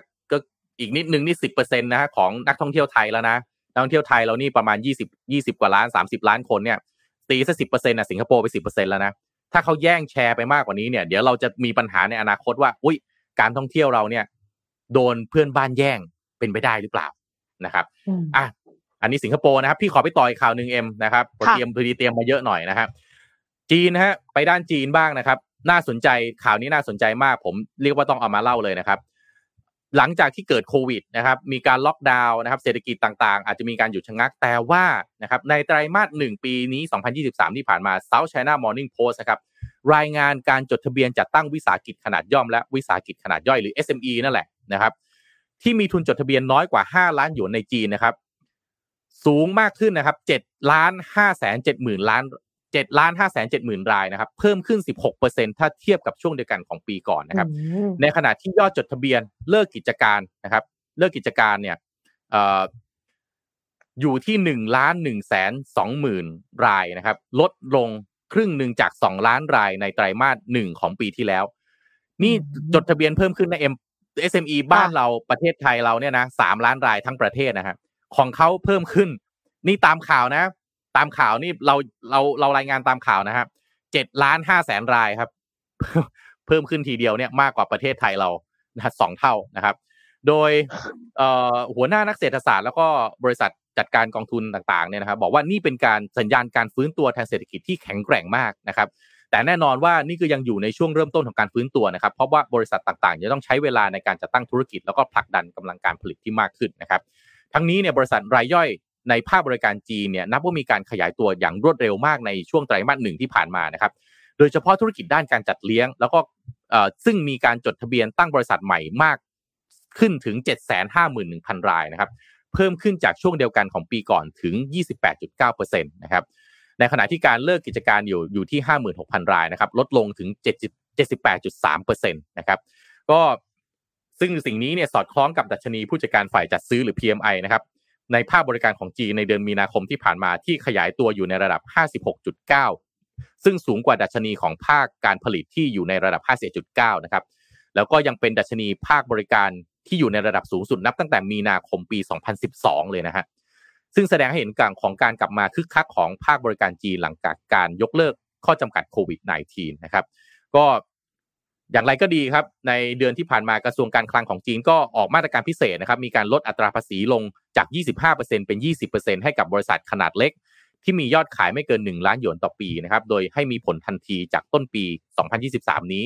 ยาวไปจนถึงสิ้นปี 2024 นะครับ ซึ่งมาตรการดังกล่าวนะครับ ก็คาดว่าน่าจะเป็นตัวผลักดันที่ทำให้บริษัทขนาดเล็กของจีนเนี่ยเพิ่มขึ้นอย่างต่อเนื่องมากๆนะครับ เพราะว่าที่จีนเนี่ยเขานับ SME ว่าเป็นกระดูกสันหลังของภาคเอกชนเลยนะครับ แล้วก็ทำให้มีสัดส่วนรายได้ในการจัดเก็บภาษีของจีนเนี่ยสูงประมาณครึ่งหนึ่งนะครับแล้วก็ยังเป็นภาคส่วนที่มีการจ้างงานจำนวนมาก โดยคิดเป็น 80%ของการจ้างงานในเขตเมืองทั้งหมดนะครับก็บริษัทเล็ก ๆ เหล่านี้เนี่ยก็มีส่วนสำคัญที่จะหนุนการสร้างตำแหน่งงานใหม่ๆ แล้วก็ฟื้นฟูกำลังการบริโภคให้กับเศรษฐกิจจีน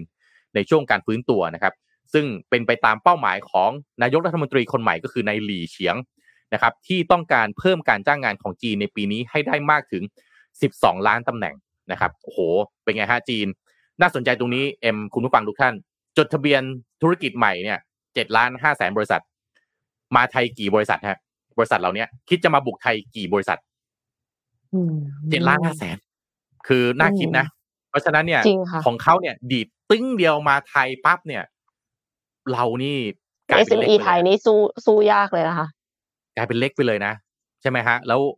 คนจีนเนี่ยสู้งานมากด้วยนะ นะครับ เพราะฉะนั้นโอ้โหเห็นเห็นตัวเลขเขาแต่ละทีเนี่ยตุ้มตุ้มขนาดนี้แล้วไทยเราเนี่ย เป็นจุดหมายปลายทางเมื่อข่าวแรกที่พี่เล่าไปใช่ไหมโอ้ยคนจีนเขาอยากมาไทย เพราะว่าอยากเอาเงินมาลงทุนอยากมาทำธุรกิจ แต่แง่หนึ่งเนี่ย บางอย่างเนี่ยธุรกิจที่เข้ามาตั้งเนี่ยเขากินรวบหรือเปล่าฮะทั้ง supply chain ร้านอาหารการท่องเที่ยวโรงแรมใช่ไหมกลายเป็นว่าของจีนหมดเลยนะ คือไม่ร้านอาหารหลายหลายร้านอะเขา ไม่พูดภาษาไทยเลยนะคะ คือเมนูก็เป็นภาษาจีนคือ ทุกคนคือเห็นชัดเจนเลยว่าจับกลุ่มนักท่องเที่ยวจีนแล้วกลายเป็นว่านักท่องเที่ยวจีนที่เข้ามาเที่ยวอะ ไม่ได้ spend เงินให้คนไทย อะ คือจ่ายเงินก็คือ ร้านอาหารโรงแรมก็คือเป็นของจีนหมดที่ที่มีข่าวเรื่องว่าแอปพลิเคชันการเรียกไอไอไอซื้อส่งอาหารอะ ยังเป็นของจีนเองกันเลยอะคิดดูสร้างพอสร้าง community ได้ขนาดนั้นอะ แล้วถ้าเกิด คนจีนที่มาเมืองไทยเนี่ยสิบล้านคนเนี่ยเขากินรวบหมดเนี่ยเอ๊ะไทยเราเหลืออะไรนะฮะอันนี้ก็ต้องคิดเหมือนกันนะก็ไม่ได้บอกว่าไม่ดีนะยังไงมันก็เขามามันดีแน่ๆแหละ แต่เราเรียกว่าต้องปรับตัวตามไม่ทันด้วยเช่นกันหน่วยงานภาครัฐนะครับ คนที่คอยดูแลกำกับอะไรพวกนี้ก็ต้องตามให้ทันด้วยเช่นกันนะ ไม่งั้นเดี๋ยวเสร็จเขานะกลายเป็นว่าเขามาใช้ทรัพยากรของเราอะค่ะ โดยที่ภาษีเขาเสียหรือเปล่า ใช่ เดี๋ยวมันจะกลายเป็นห้วยขวางนี่เป็นมณฑลไทกัวไปแล้วนะฮะ นะฮะมีที่ไหนจะกลายเป็นมณฑลไทกัวตามไปอีกหรือเปล่านะครับนะค่ะอะเอ็มมีข่าวอีกไหมฮะเดี๋ยวมีพี่มีข่าวปิดท้ายเรื่องของฝุ่นนิดนึงเดี๋ยวเอ็มมีอะไรเชิญเอ็มก่อนฮะสลับก่อน แค่จะเตือนว่าวันนี้วันสุดท้ายแล้วนะคะ ยื่นภาษีออนไลน์อะค่ะ คือถ้าสมมติว่ายื่นภาษีแบบกระดาษเนี่ย มันหมดเขตไปแล้วตั้งแต่วันที่ 31 มีนาคมที่ผ่านมาค่ะ แต่ว่าถ้าจะยื่นแบบ แล้วก็ยังไม่ได้ยื่นเนี่ยก็คือสามารถยื่นได้ผ่านช่องทางออนไลน์ หรือระบบ e-filing ได้ที่เดี๋ยวเดี๋ยวส่งลิงก์ให้นะคะ ซึ่งสามารถยื่นได้ถึงวันนี้นะคะ วันที่ 10 เมษายน พุทธศักราช 2566 ก็อย่าลืมยื่นภาษีปี 2565 กันด้วยค่ะ อืม โอเคครับ แม่ข่าวนี้ดีมากเลยช่วยให้คนหลายคนที่อาจจะลืมยื่นภาษีลืมไม่ได้นะครับ ภาษีเนี่ยเป็นเรื่องแบบจำเป็นมากนะครับ อ่าพี่ปิดท้ายฮะ เรื่องของฝุ่น นะครับฝุ่นนี่ก็ยังสาหัสหนักหนาเอาการอยู่นะฮะแต่ว่าถ้าเดือนที่แล้วเนี่ยพี่รายงานไปเนี่ยจุดความร้อนตามดาวเทียมจิสดานะพี่ก็บอกไปในตอนที่เรามีการจัดอีเวนต์นะฮะไอไอครบรอบสามปีของเราเนี่ยนะครับจุดความร้อนเนี่ยดูได้จากดาวเทียมจิสดานะครับในช่วงเดือนที่ผ่านมาเนี่ยห้าพันกว่าจุดนะแต่ว่าในไทยนะครับเขาเช็คในเมื่อวานนี้นะครับในวันเสาร์ที่ผ่านมาเนี่ยลดลงเหลือแค่หนึ่งพันสองร้อยเจ็ด สิบเจ็ดจุดหนึ่งพันสองร้อยเจ็ดสิบเจ็ดจุดลดลงไปประมาณสี่เท่าสี่เกือบประมาณห้าเท่าได้เลยสี่เท่ากว่าห้าเท่านะครับ โดยพื้นที่ป่าอนุรักษ์เนี่ยเหลือเจ็ดร้อยี่สิบแปดจุดนะครับ แต่ภาคเหนือยังวิกฤตครับ เชียงรายแม่ฮ่องสอนเนี่ยค่าฝุ่นยังมากกว่าสองร้อยไมโครกรัมนะครับ โดยสำนักงานพัฒนาเทคโนโลยีอวกาศ แล้วก็ภูมิสารสนเทศ องค์กรมหาองค์การมหาชนหรือจิสดานะครับ ออกมาเปิดเผยนะครับว่าข้อมูลจากดาวเทียม Suomi NPP นะครับ ของวันที่ 8 เมษายนเนี่ยพบจุดความร้อน 1,277 จุด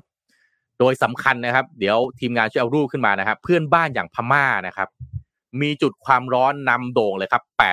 8,226 จุดครับสปปลาวครับ 2,758 จุดสปปลาวคนจำนวนเท่าไหร่ครับ จุดความร้อนเนี่ยเรียกว่าเป็นสองเท่าของไทยนี่ดูภาพนี้นะเอ็มเห็นภาพไหมฮะถามว่าจุดความร้อนในไทยเนี่ย เยอะไหมอะก็ไม่น้อย แต่ดูเพื่อนบ้านสิครับ อาการหนักมากนะฮะเอาเอาเอาพม่าบวกลาวเนี่ยหมื่นกว่าจุดนะฮะกัมพูชาเนี่ย 422 จุด เวียดนาม 336 จุด มาเลเซีย 32 จุด เพราะฉะนั้นเนี่ย ต้นเหตุใหญ่หลวงเลยก็คือพม่าแล้วก็ลาวนะครับสองประเทศนี้เพื่อนบ้านเราเนี่ย จุดความร้อนสูงมากนะครับหมื่นกว่าจุด ซึ่งมันก็เลยทำให้ประเทศไทยเราเนี่ยต้องรับผลของฝุ่นนะครับ เข้ามาด้วย จุดความร้อนในประเทศไทยเนี่ยพบในพื้นที่ป่าอนุรักษ์มากที่สุดนะครับคือ 728 จุด ถ้าพูดพูดก็คือเหมือนกับเป็นไฟป่านะครับ แล้วก็ตามด้วยป่าสงวนแห่งชาติเนี่ย 375 จุด มีพื้นที่เกษตร 76 จุดครับเพราะฉะนั้นพื้นที่เกษตรไม่มากแล้วนะครับพื้นที่เขตสปก50 จุด แล้วก็พื้นที่ชุมชนอื่นๆ 44 จุด แล้วก็มีพื้นที่ริมทางหลวงเนี่ย 4 จุดนะครับส่วนค่าฝุ่นก็อย่างที่บอกไปนะครับยังสูงอยู่มากกว่า 200 ไมโครกรัม ซึ่งหนักมากนะครับ ในเชียงใหม่เนี่ยก็มีการประกาศให้ work from home นะครับแล้วก็ประกาศให้ประชาชนสวมหน้ากากอนามัย แล้วก็งดกิจกรรมภายนอกอาคารนะครับเพื่อป้องกันปัญหาที่จะตามมาของโรคทางเดินหายใจนะครับ สิ่งหนึ่งที่ต้องเฝ้าระวังก็คือการไฟป่านะครับจุดความร้อนต่างๆ ซึ่งก็จะทำให้ PM สองจุดห้าเนี่ยมันแพร่สะพัดนะครับในอนาคตที่น่าสนใจในเรื่องนี้ครับปัญหาไฟป่าหมอกควัน ซึ่งส่งผลกระทบให้กับระบบต่างๆ ของประเทศมาโดยตลอดนะครับ เพราะว่ามีปัญหาเรื่องฝุ่นทีเนี่ยมันกระทบทั้งระบบเศรษฐกิจสังคมสิ่งแวดล้อม ในอนาคตอันใกล้นี้สิ่งน่าสนใจนะครับ ประเทศไทยเรากำลังจะได้ใช้ระบบ TOS 2 TOS ผมไม่แน่ใจผมอ่านถูกหรือเปล่านะฮะ THEOS ขีดสองเนี่ยนะครับ TOS อ่อซึ่งเป็นระบบอ่อที่เป็นดาวเทียมโดยฝีมือคนไทยนะครับจะได้ใช้เต็มรูปแบบนะฮะซึ่งหนึ่งในภารกิจสำคัญของระบบนี้นะครับก็คือการสำรวจวิเคราะห์ แล้วก็ติดตามสถานการณ์ภัยพิบัติที่จะเกิด หรือคาดการณ์ว่าจะเกิดขึ้นได้อย่างแม่นยำมากขึ้นแล้วก็ทันท่วงที เพื่อที่จะสนับสนุนข้อมูลสำคัญให้กับทุกหน่วยงานเอาไปใช้ในการวางแผนป้องกันบรรเทา แล้วก็แก้ไขปัญหาได้อย่างตรงจุดมากยิ่งขึ้นนะครับทีออสทูหรือทีออสสองเนี่ยนะฮะบทบาทของมันคืออะไรครับ สิ่งน่าสนใจก็คือ เพราะอวกาศเนี่ยเป็นมากกว่าแค่เรื่องของดาวเทียมนะครับ โครงการเทออสสองเนี่ยจึงเกิดขึ้นเพราะว่าเล็งเห็นคุณค่าของการใช้ประโยชน์ แล้วก็ข้อมูลจากเทคโนโลยีนะครับ อวกาศ จุดมุ่งหมายก็คือส่งมอบคุณค่าจากอวกาศให้แก่สังคมนะครับ เพื่อที่จะตอบโจทย์การพัฒนาในสิ่งต่างๆนะครับ ซึ่งเทออสสองเนี่ยเป็นดาวเทียมสำรวจโลกดวงแรกของไทย โดยฝีมือคนไทยนะครับนะฮะโดยฝีมือคนไทยด้วยนะครับ เป็นดาวเทียมที่มีน้ำหนัก 100 กิโลกรัม แล้วก็สามารถที่จะบันทึกภาพที่มีรายละเอียดประมาณ 1 เมตรต่อพิกเซล แล้วก็ใช้เวลาโคจรรอบโลกเนี่ยวันละ 13-14 รอบ ผ่านประเทศไทย 3-4 รอบต่อวันนะครับ แล้วก็เป็นดาวเทียมสำรวจโลกที่มีมาตรฐานระดับ Industrial Grade ดวงแรกของไทยนะครับ โดยถูกพัฒนาขึ้นมาจากวิศวกรดาวเทียมไทยมากกว่า 20 คน ออกแบบแล้วก็พัฒนาร่วมกับผู้เชี่ยวชาญด้านการสร้างดาวเทียมจากบริษัท s u r r e y Satellite Technology หรือ SSTL ที่สหราชอาณาจักรเป็นเวลา 2 ปีนะครับ แล้วก็ทีมผู้เชี่ยวชาญจาก SSTL ที่มาร่วมทำงานให้กับทีมวิศวกรดาวเทียมไทยพัฒนานะครับ ควบคู่ไปกับการพัฒนาดาวเทียมด้านการเขียนแบบร่างออกแบบพัฒนาแล้วก็ทดสอบรวมถึงประกอบเข้ากับตัวดาวเทียมนะครับแล้วก็มีระบบเซ็นเซอร์แล้วกล้องถ่ายภาพนะครับประกอบด้วยกล้องถ่ายภาพโลก กล้องถ่ายภาพดาวเทียม อุปกรณ์วัดสนามแม่เหล็กโลก อุปกรณ์วัดการเคลื่อนไหว อุปกรณ์วัดความเข้มของแสงอาทิตย์ แล้วก็อุปกรณ์ GPS นะครับโดยเน้นการสาธิตระบบการทำงานของอุปกรณ์ที่เป็น commercial off the shelf ที่มีราคาเหมาะสมแล้วก็คุ้มค่านะครับ ก็ถามว่าดาวเทียมเทออสสองเนี่ยเอามาช่วยอะไรนะครับ ก็มาช่วยในการคาดการณ์คือเอาข้อมูลต่างๆ ที่เก็บมาได้เนี่ย แล้วก็เอามาคาดการณ์ว่าจะมีปัญหาภัยพิบัติเกิดขึ้นเมื่อไหร่นะครับ ปัญหาฝุ่นอยู่ที่ตรงไหนนะครับ แล้วก็ยังใช้ข้อมูลในการจัดการแก้ไขปัญหาจัดการที่ทำกินนะครับ ที่ดินทำกินซึ่งเป็นต้นเหตุของความยากจน แล้วก็ความเหลื่อมล้าในประเทศไทยได้ด้วยนะครับ ไม่ว่าจะเป็นปัญหาเขตที่ดินทับซ้อน ปัญหาการใช้ประโยชน์ที่ดินทำกินไม่ตรงกับศักยภาพ ปัญหาการจัดการที่ดินในเขตนิคมสากรณ์ ปัญหาความเหลื่อมล้ำในการเข้าถึงทรัพยากรเพื่อการทำมาหากิน การวางแผนบริหารจัดการเพื่อใช้ทรัพยากรน้ำอย่างคุ้มค่ารวมถึงการวางแผนเพื่อพัฒนา Smart City นะครับ นี่คือสิ่งที่เรากำลังจะได้ จากดาวเทียมเทออสสซึ่งเป็นฝีมือคนไทยนะครับ ถึงแม้เราจะได้รับความร่วมมือจากต่างประเทศด้วยก็ตาม แต่สิ่งนี้จะมาช่วยเรื่องความเหลื่อมล้ำช่วยเรื่องภัยพิบัติ ช่วยในหลายสิ่งหลายอย่างนะครับ เพราะฉะนั้นเทคโนโลยีครับ นี่คือ นี่คือสิ่งที่ต้องตอบที่สิ่งที่หวังว่ามันจะเอามาตอบโจทย์ชีวิตเราครับ คือเอามาช่วยทำให้ชีวิตเรามันดีขึ้น ไม่ใช่เอามาเพียงแค่ทำให้เราเห็นอะไรที่มันน่าตื่นตาตื่นใจแต่มาทำให้คนที่อยู่ในระบบฐานรากก็ตามนะฮะสามารถที่จะเข้าถึง แล้วก็ช่วยให้ชีวิตเขาเนี่ย ดีขึ้นได้ด้วยเช่นกันนะครับ เพราะฉะนั้นจากจุดความร้อนนะฮะเรากำลังเห็นว่า นี่คือสิ่งที่ประเทศไทยเราเองทำได้ด้วยเช่นกันนะฮะเอ็มครับ เช่นครับ สุดยอดค่ะ คือ เทคโนโลยีอวกาศเนี่ยก่อนหน้านี้ก็คือแบบว่าพูดถึงว่าประเทศไทยเนี่ยจะไปอวกาศนะคะแต่ปรากฏว่าตอนนี้ก็คือมีเทคโนโลยีที่ทำได้แล้วจริง ๆ แล้วเป็นเทคโนโลยีที่ทำแล้ว improve quality of life อะคือมันพัฒนาคุณภาพชีวิตจริงด้วย ไม่ใช่แค่ว้าวเฉยๆไม่ได้แบบว่าโอ้โหล้ำจังเลย แต่ว่าไม่รู้ว่าสุดท้ายแล้วมันจะมีผลกับชีวิตเรายังไง แต่ว่าข่าวนี้คือทำให้รู้สึกดีใจ หลังจากได้อันดับ 44 ไป สำหรับสี่สี่ของบำนาญก็ยังติดอันดับห้านะถือว่ายังติดอันดับนะไม่หลุดอันดับนะครับอะก็พอดีพ่อพี่จบด้านนี้มาเหมือนกัน คุณพ่อพี่อะนะครับแต่พอดีคุณพ่อพี่เสียไปนานแล้วก็เลยอยู่ไม่ทันด้านเนี่ยด้านดาวเทียมวิศวกรด้านดาวเทียมเรื่องการภาพถ่ายดาวเทียมทางอากาศเมื่อก่อนนี่ก็สมัยนั้น ใช่แล้วพอเอ่อ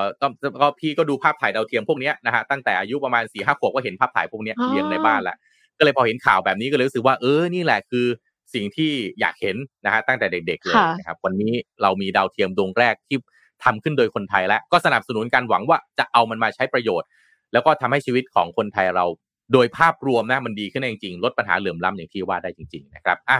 วันนี้ก็ค่ะครบถ้วนค่ะเรียกว่าน่าจะให้ทุกท่านนะฮะส่งทุกท่านไปทำงานสำหรับบางท่านที่ยังไม่ได้ลาหยุด หลายคนลาเริ่มลาแล้วฮะลาทั้งอาทิตย์เลยนะครับ หลายคนไปต่างประเทศแล้วยังไงก็ท่องเที่ยวก็ ขอให้ท่องเที่ยวอย่างระมัดระวังแล้วก็ปลอดภัยนะครับ เป็นนักท่องเที่ยวที่ดี หรือถ้าอยู่เมืองไทยก็อะเราก็เป็นเจ้าบ้านที่ดีนะครับ ในช่วงสงการที่กำลังจะถึงนี้นะครับพอวันนี้นะครับ ผมแล้วก็น้องเอ็มขอลาไปก่อนนะครับ ขอบคุณการติดตามจากคุณผู้ฟังทุกท่านด้วยเดี๋ยวมาพบกับพวกเราในวันพรุ่งนี้ วันนี้ขอบคุณแล้วก็สวัสดีครับ สวัสดีค่ะ Mission Daily Report start your day with news you need to know